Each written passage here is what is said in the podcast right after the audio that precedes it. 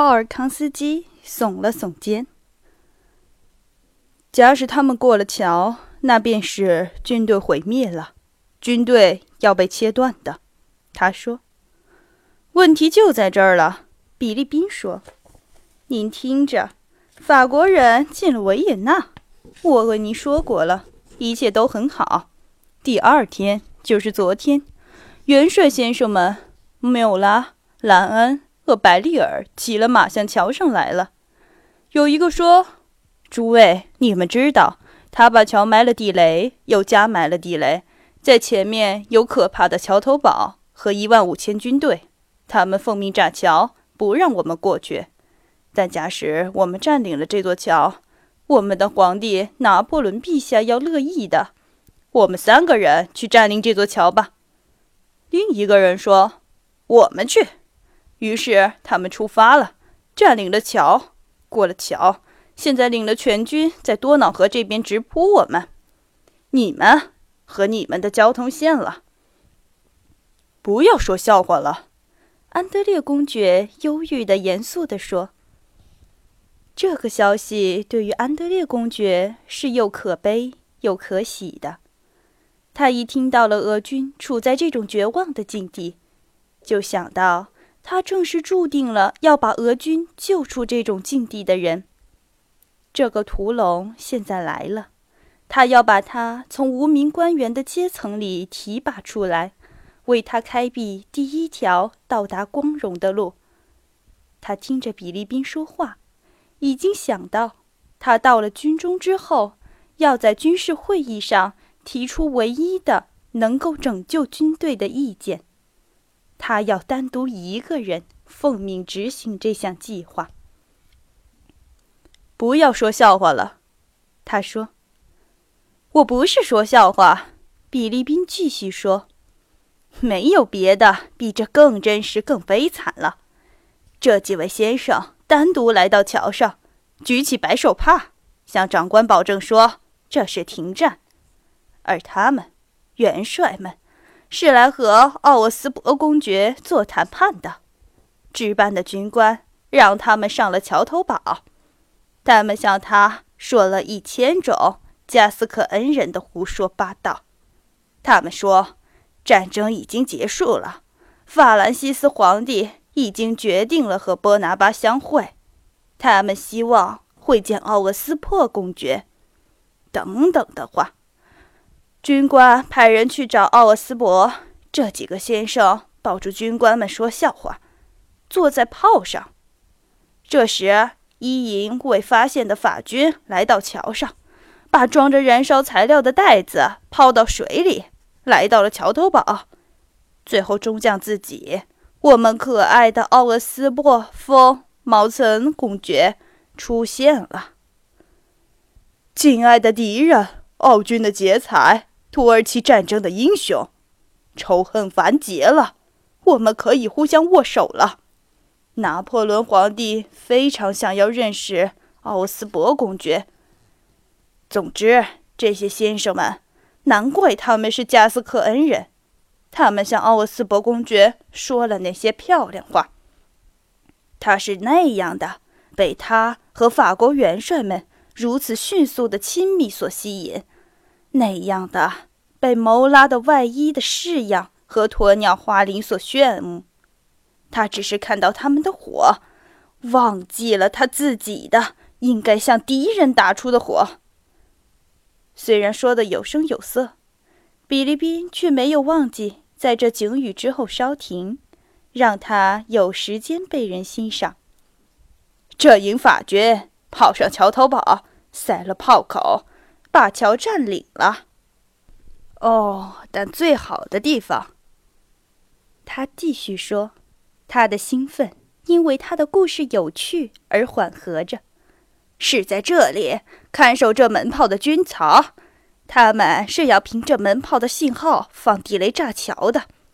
这个军曹看见法军跑到桥上，便想要放炮，但兰斯推开了他的手。这个军曹显然是比自己的将军聪明。他走到奥厄斯伯公爵面前说。公爵，他们在骗你，法国人来了。谋拉看到，假使让军曹说话，事情变糟了。他带着做作的惊异，向奥厄斯伯说：“我看不出这是世界上那么被称赞的奥军纪律。”他说：“您让下级的人像您这样说话，这是天才。”奥尔斯伯公爵觉得有失尊严，便下令拘押这个军曹。哎呦，您要承认，这全部塔堡桥的事件是妙极了。这既不是愚蠢，又不是卑鄙。这也许是叛变。安德烈公爵说，鲜明地想象着灰大衣。伤兵、火药烟、子弹声和等待着他的光荣，也不是。这使朝廷处于很困难的地位。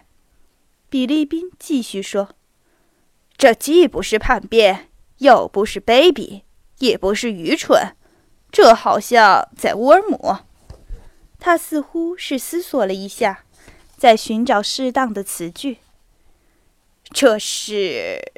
这是马克诗，我们马克化了。他说，觉得自己说了一个警语，一个新鲜的警语。这个警语要被重复的说的。额上频频簇簇的现在的皱纹迅速的松开了，表示满意。于是他微笑着，开始看着自己的指甲。您到哪儿去呢？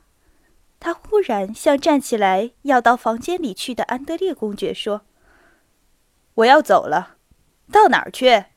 到军队里去。你不是还要住两天的吗？但现在我马上就要走了。”于是安德烈公爵吩咐了关于上路的事儿，便到他的房间里去了。哎呀，你听我说，亲爱的，比利宾走进他的房间，向他说。我想到了您的事儿，您为什么要走呢？并且为了证明这个理由是不能反驳的，他脸上的皱纹完全消失了。安德烈公爵疑问地望着他的交谈者，没有回答。你为什么要走？我知道，您以为此刻在军队有危险时，骑马跑向军队是您的责任。哎，我明白这个，我亲爱的，这是英雄主义。一点儿也不是的，安德烈公爵说。但您是个哲学家，您要做一个十足的哲学家，要从另一方面看事，并且您就会明白，您的责任，相反的，是当心你自己，把这事儿。让其他不再适于于做别的事儿的人，你没有奉命回去，这里并没有放您走，所以您可以留在这儿，和我们一同走，到我们的不幸的命运要带我们前去的地方去。据说，他们要到奥尔谋兹去。奥尔谋兹是个很可爱的城，我们一同舒舒服服的坐我的马车去。不要说笑话了，比利宾。鲍尔康斯基说：“我由衷友好的向您说，你想想看，现在当您可以留在这儿的时候，你要到哪儿去？为什么要去？等待您的两者必有其一。”他皱了左鬓角上的皮，或者是您没有回到军中，便已经够和。或者是在库图佐夫全军的失败和耻辱。于是比利宾松了皱纹，觉得他的两端论法是不能反驳的。这个我不能论断，安德烈公爵冷淡地说，心里却想：我要去救军队。我亲爱的，您是个英雄。比利宾说。